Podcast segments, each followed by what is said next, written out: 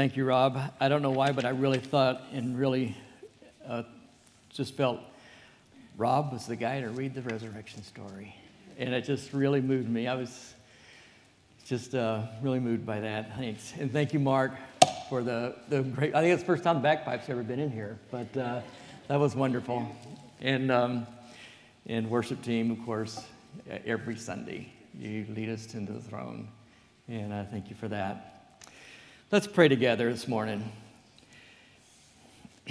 Father, we, re- we choose to rejoice in your power today. And we join in the ancient praise of the psalmist who claims that, uh, that people from one end of the earth to the other will remember and turn to the Lord, and the people of all nations will bow down before him. For the Lord is king, and he rules over the nations. All the rich people of the earth will worship God and take part in his feast, and all those who go down to the edge of the grave will fall on their knees in front of him. And I'm talking about those who hardly keep themselves alive. Those who are not born will serve him. And those who are born later will be told about the Lord, and they will tell people who have not been born that what he has done is good and righteous. Father, we crave your blessing on us this day of celebration, but we also crave rest that comes in, in the peace of your resurrection. We rejoice today in the worship and the gladness of the risen Savior. Father, we ask that you refresh our spirit today as you refresh our bodies, that you give us grace to reflect and bring together all those scattered forces and, that are around us that seem to make our mind jump from one place to the next. We ask that you help center them so that we focus on you. Father, I ask that we, we are able to, to step aside just for a little while and take in what this means for us, what it means to follow you. That may the living Jesus be our companion today in our thoughts and in our singing, in our prayers, in our families, in our Easter egg hunts, in our, our dinners with families, our naps, whatever it is, we ask that you be with us today, Father, in a very special way that will carry us into the week.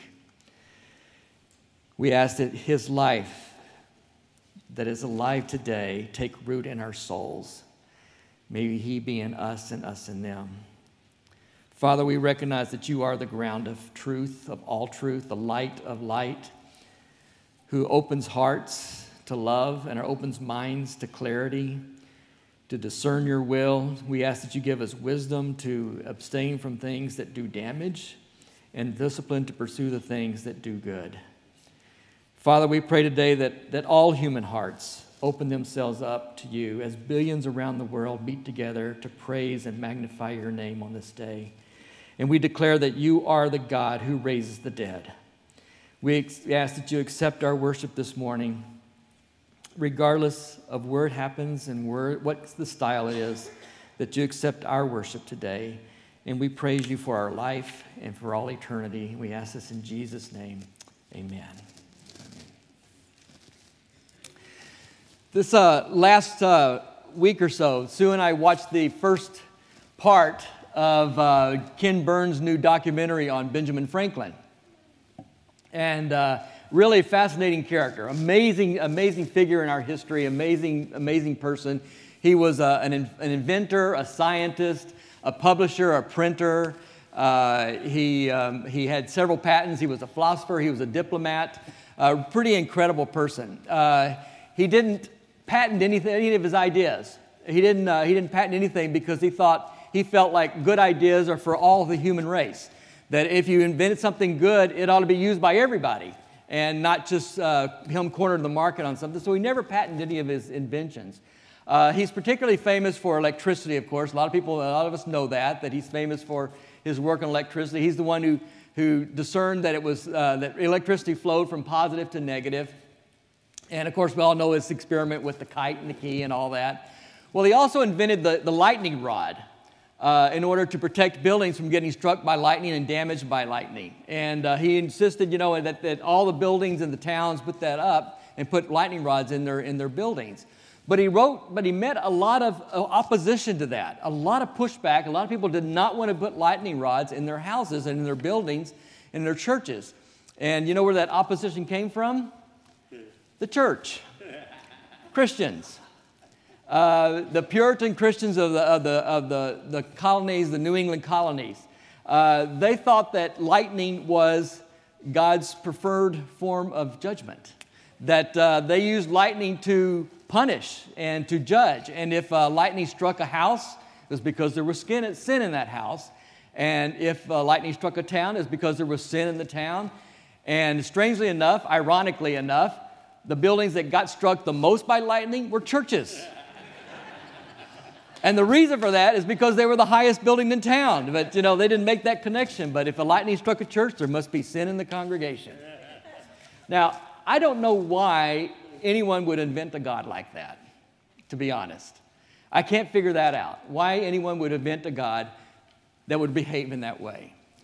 And some people would say, well, we didn't invent God that way. That's just the way He is. That's just what, that's how He operates. Or if you're, you know, kind of in line with maybe some of the critics, you say, well, people do that all the time. We invent stuff all the time in order to control people. And so we invent this God or any other rule or any other kind of threat or punishment in order that we can control people. And I, I just happened to see this week uh, on one of those, you know, crazy little Instagram things, and that uh, they were putting, this mom put what her son had written from school. Evidently, the teacher had asked the students to write a list of the worst things that human beings can do. And it must be a pretty strict school, and uh, maybe add in a few threats in that school because the son wrote, Number one, the worst thing that a human can do, number one is murder. And number two is run in the halls. So, so running in the halls is right next to murder, right there. And we know that. We know we like to create these things and, and, and form these things just like so that we can control people. But that's a lie. That picture of God is a lie. And the resurrection proves that it's a lie. It shows us that it is a lie. We see that in Matthew chapter 28 that Rob just read. And it's easy to divide that chapter really in, in three easy sections, and that's what we're going to do. And I really believe that the whole chapter needs to go together. We kind of dissect that chapter a lot, uh, but I think the whole chapter needs to go together. You have this first, this, this grand surprise of God, this, this surprising event, but it comes with this surprising command. And then the next paragraph, we have this sort of a sudden crisis that is dealt with. And then the last section is this supreme calling. How's that for preaching alliteration? Uh, we have this surprising command, we have a sudden crisis, and we have a supreme calling. And these three things, I think, really need to go together. And we have this first, first section where they have the resurrection story, and we have this surprising command. And I know I've, I've mentioned this before, in, in the church and in other sermons. But do you know, you know what is the most common, common command in the scripture? The command that is repeated most in scripture? Don't be afraid. Fear not. That is the most common command in the scripture. It's not be holy, it's not be good, it's not don't sin, it's not don't be immoral. It's don't be afraid. And that's how, he, that's how it happens here in the resurrection and it's repeated twice. Once by an angel who's sitting on the stone of the, the cover of the tomb, and then once by Jesus himself. He's telling the women to don't be afraid. Now, that is the most frequent command, and it's the one that we really need to hear and want to hear because it feels good, it gets good for us, you know, but at the same time, it's probably one of the hardest to obey. Okay, we don't fear. Well, how am I supposed to do that? How does that work? Because we seem to almost thrive on fear. We almost eat, breathe, and sleep fear. It's like it's everywhere. And, and it kind of it, it, just saturates our subconscious. I, I, have this, I have this fear of, of final exams, believe it or not. And I had my sixth grade teacher, Mrs. Ferguson, had a conference with my parents because she was concerned about my mental health. Because I would get so worked up when it came to final exams. And it was also true in baseball. Whenever we'd start training and practicing for baseball season, the coach always put me in the batting order one, two, or three. I never batted cleanup, but I batted in the top of the batting order. You come to the end of the season, and I'm down at eight and nine. I, I, would just freak out. I would get so nervous. And I had this, I literally had this reoccurring dream that it's, it, it hadn't happened often, often, but enough in my life that it's, I would call it a reoccurring dream where I have signed up for some class, usually a math class or calculus or something like that, and exam time comes along, and I forgot to attend all semester. I just forgot. And that's, that's my nightmare. So it's fearful. We just kind of live with it. We live with this, this kind of fear. And, but we want to. We want to have that voice in our head to say, don't be afraid. Everything's going to be all right. We want to hear that. But the irony is, we, we can't do it, even the silly stuff. But it's almost like we're born afraid. We're afraid when we grow up, we're afraid of being uh, unloved or abandoned or um, just, just left alone. And then as we get older, we're afraid about mixing with other kids and then other adolescents and then other young adults. We're afraid we're going to do something stupid or we're going to, or we're going to say something stupid. Uh, we're, we're afraid that we're, we're somehow behind in this race that everybody else seems to know about except me. Uh, you know, the, the, the young, the millennials, they even have an acronym for that, that FOMO, F-O-M-O, fear of missing out.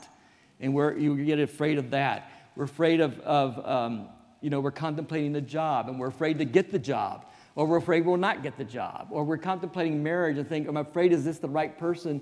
And if it is the right person, is it going to, we're afraid it's going to end in disaster. Or we want to do a career change and we think, okay, I want to get out of this. I'm afraid to, I'm afraid to leave the stability, but at the same time, I don't want to miss a golden opportunity. And, and these are all the good stuff. These are all the kind of the big decisions, but there's also deep seated fears of disaster and crisis but then there's that stuff like final exams that just kind of stick in our heads for some reason.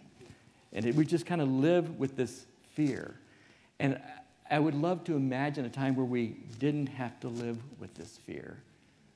That somehow that command we could obey, that we could hear that voice that says, Don't be afraid. It's going to be all right. It's going to be okay. One of Sue and I's favorite movies from we like black and white old movies, and one of our favorites is Harvey with uh, Jimmy Stewart. And Jimmy Stewart plays Elwood P. Dowd, who sees a seven foot rabbit, right? And everybody thinks he's crazy. And there's one scene, my favorite scene, where he's in the office of Dr. Chumley, the psychiatrist, and they're talking. And Elwood P. Dowd is this really inviting, warm kind of person. And pretty soon the roles reverse, and it's Dr. Chumley's on the couch, and Elwood P. Dowd is sitting in the chair. And they talk about stopping time and what we would do. And Chumley's laying there going, if I could stop time, I'd go to Akron, Ohio. And he says, I, and, and I, would, I would order out cold beer. And there would be a beautiful woman there, just quiet. And all she would be doing is she'd hold my hand and go, poor, poor thing. poor, poor thing. And I feel like that's kind of the way we live. I, it's, it's, Sue and I kind of, that's our kind of line, you know, when you get kind of depressed, we just, I just need somebody to say, poor, poor thing. and we need that. We need that voice that says, don't be afraid. It's going to be okay. It's going to be okay. I can't imagine uh, living without fear. But God tells us to not be afraid we tend to project that fear on God, and with that fear comes its cousin, hatred. And so we end up having a God that we fear and maybe secretly hate, maybe secretly resent. But really, all it is is a mirror of ourselves that we put on Him. Well, Matthew ends his book here, and there's two messengers here in this story. There's one, there's one group of messengers that are afraid and they run away. And then there's another group of messengers that stay around. One group of messengers thinks it's a crisis and they are the guards. The ones that live in panic, they're the ones with the swords, the armed ones. And the ones who are not are the women carrying spices to anoint a body. And it's these messengers that panic, and it's the women who don't. And then it ends with two assemblies, two groups, two, two bands, two, uh, two groups of people meeting together. And that's why I think these things need to come together. They're all tied to the resurrection. And then you have one group that meets in fear and panic, and then one group that meets in calm and peace and confidence. And I think we're supposed to see these two things as, as, as playing off of each other. One, one functions, one reacts out of fear and panic, and the other one reacts with faith and trust and love. You have the armed guards, guards carrying swords, and you have the women carrying spices. And the angel says, Don't be afraid. And you say, Well, that's probably a good idea because the angel said, When you see an angel, you're going to be shocked, you're going to be afraid, and you've just had an earthquake, and you fair enough. But when Jesus tells them, they're holding on to him and they're worshiping him. They're not in panic. And Jesus tells them, Don't be afraid. One messenger worships, the other messengers panic. And then you get into these two assemblies, and they go back and they report to the priest everything they saw, the Bible says. One group is in, in, in panic mode, and the other one is in faith mode, is in trust mode. One responds in fear, and the other responds in worship. And I think these two things play off of each other. They get the same news. The, they go, the guards report to the priest. The Bible says everything that happened. The priest and the disciples are getting the same news. So the problem is not the news, the problem is not the information, the problem is fear.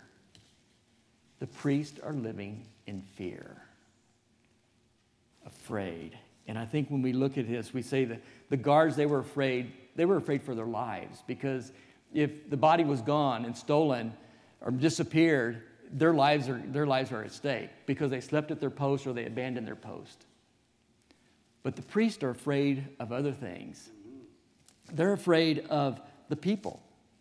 They were afraid of the people when Jesus was ministering that, they would, that all the people were going to follow him and not them, and not the, not the temple. They would abandon the temple. They were afraid of losing control. The priests had control of the people. They had control, they had the authority, and they were afraid of losing control. They were afraid of losing their privilege and their power.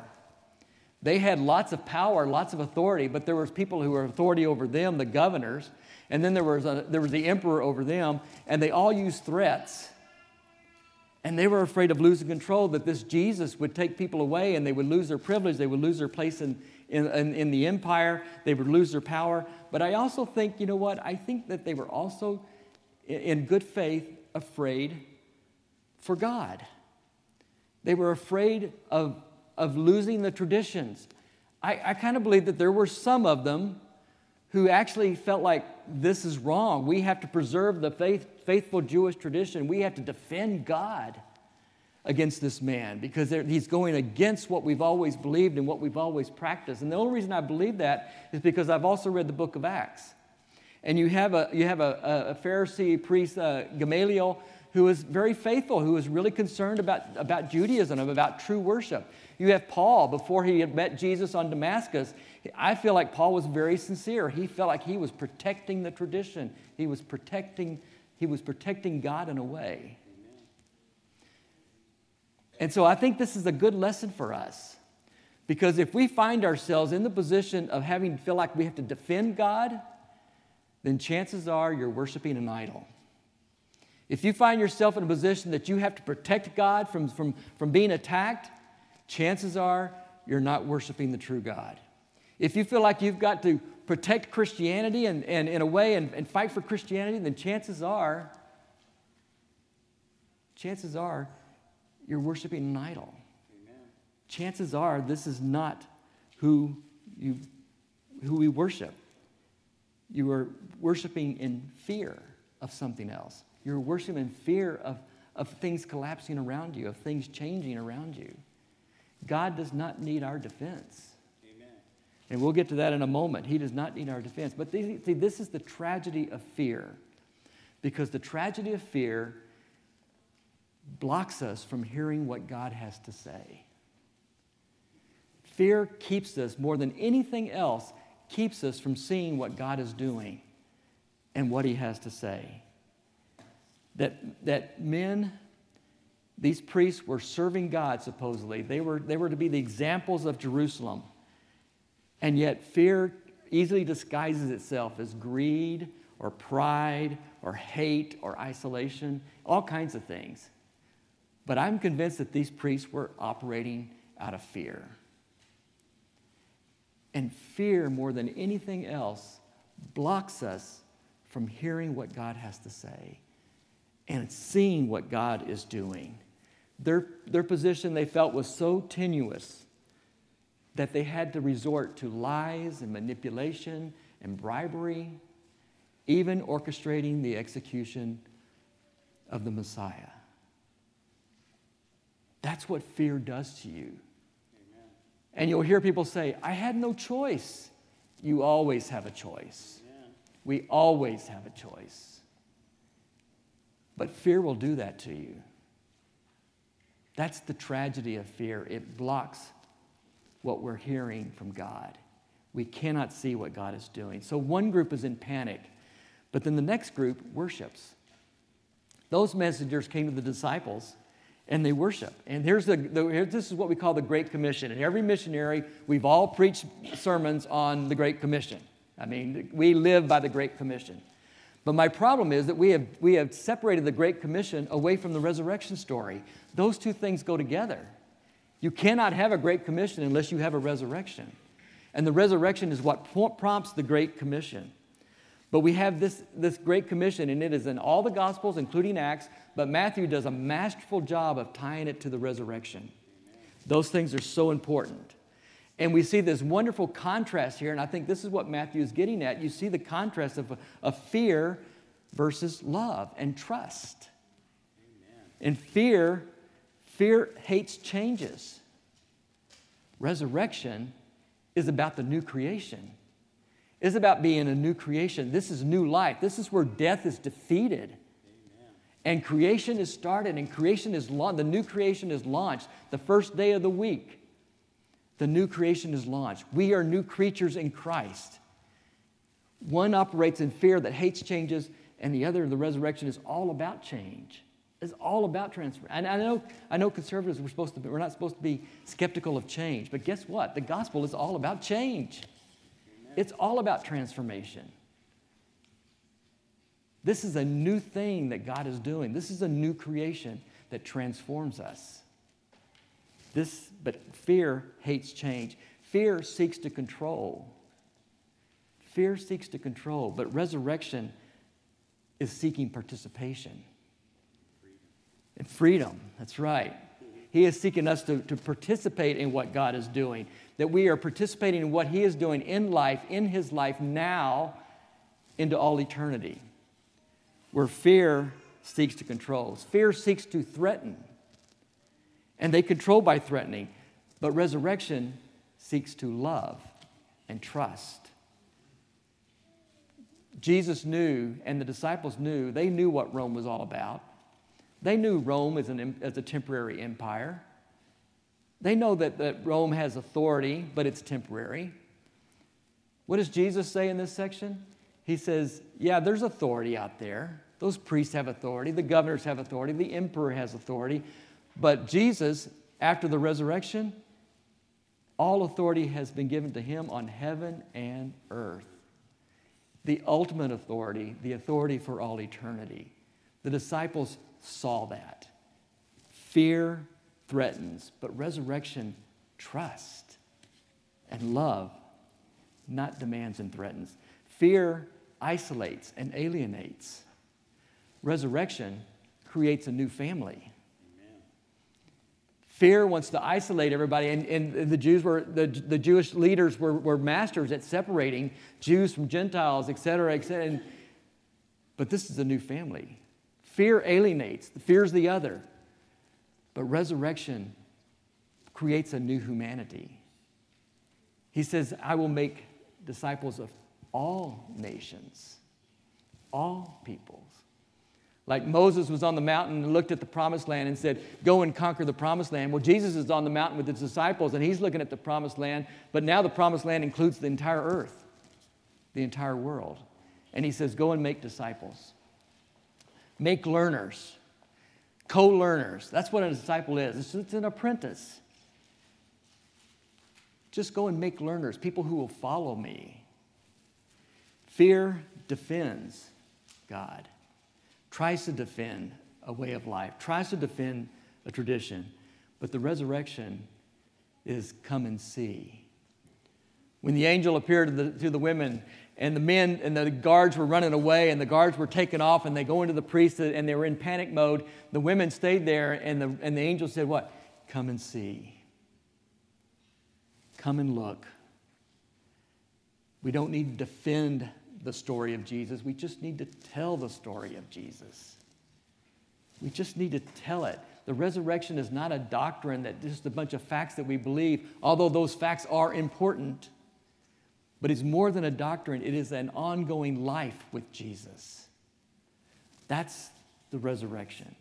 When the church gathers, we receive gifts from each other. We receive the gift from the Holy Spirit. We receive the praise, and we, uh, as we praise God, we receive the, the, the invigoration we have together. And then when we're scattered, we are become the givers, and we go out to give those gifts.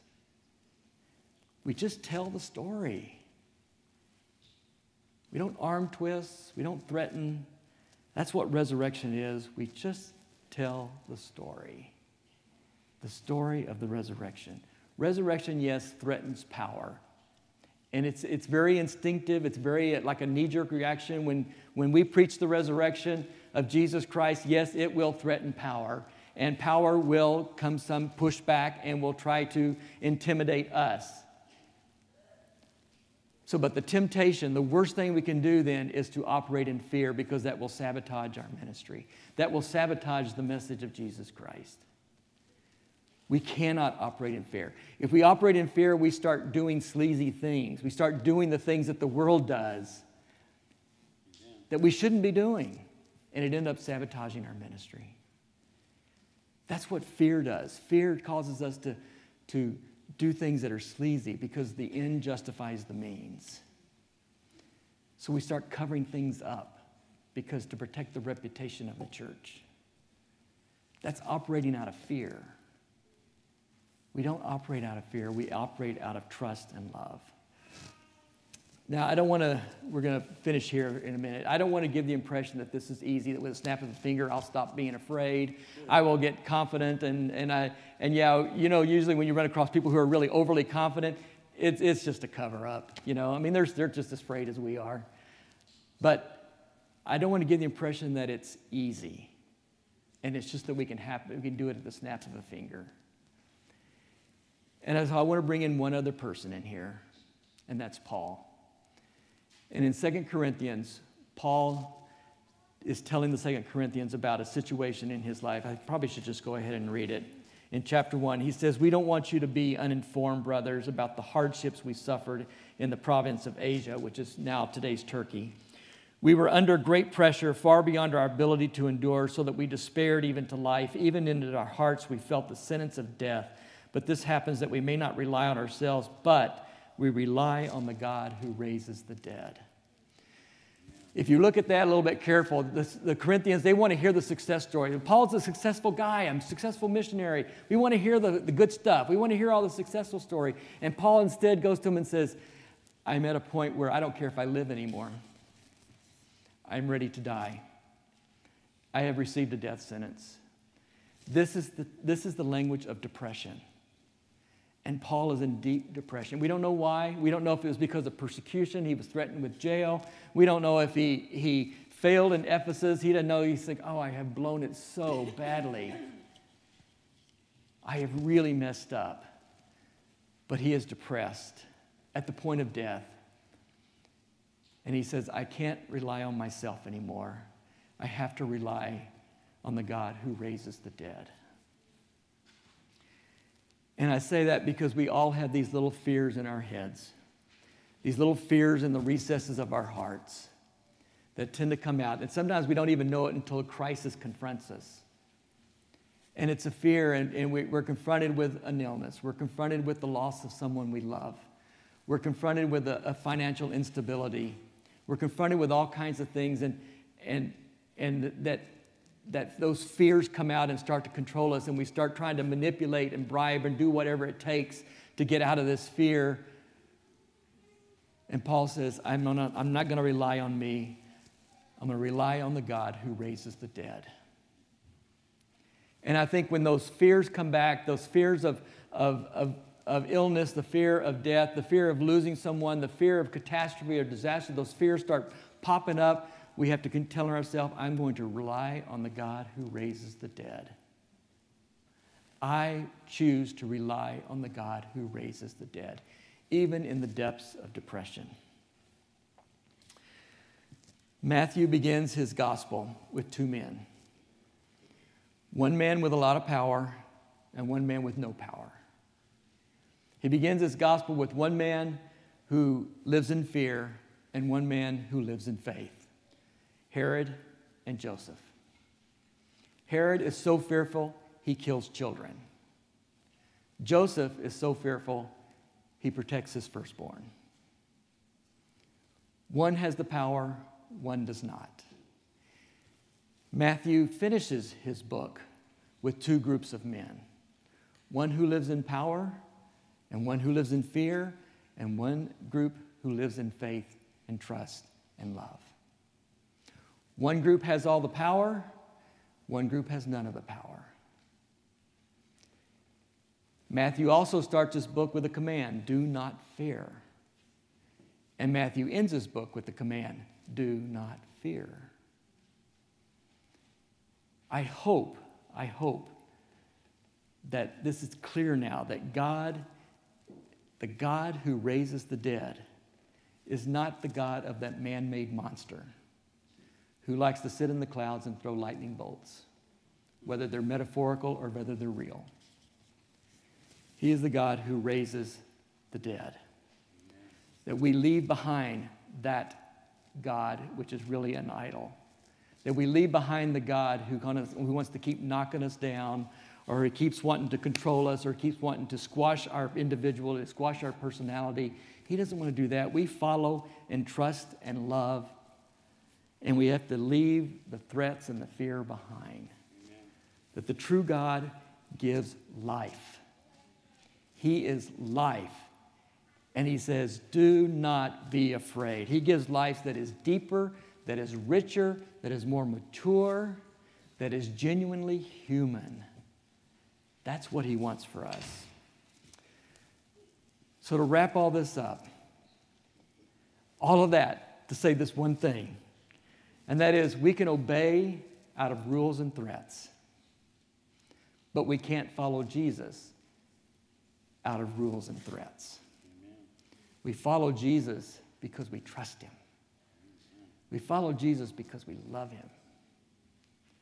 Following Jesus is through that, through faith, not through rules. You cannot follow Jesus in fear and threats of rules.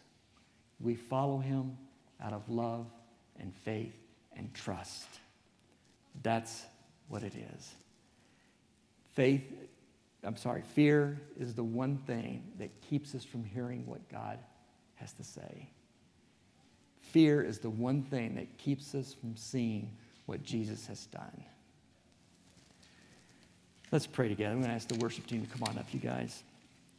Father, we thank you for the trust we have in you. We thank you for the eternal life that you give. That if we trust you, that we trust you, that you are the God who raises the dead. We thank you for that. We thank you for the confidence that you've given us. And Father, forgive us when we can't seem to shake the fear. And teach us to do what Paul did, and that is rely on the God who raises the dead. And it's in the living Savior's name we pray. Amen.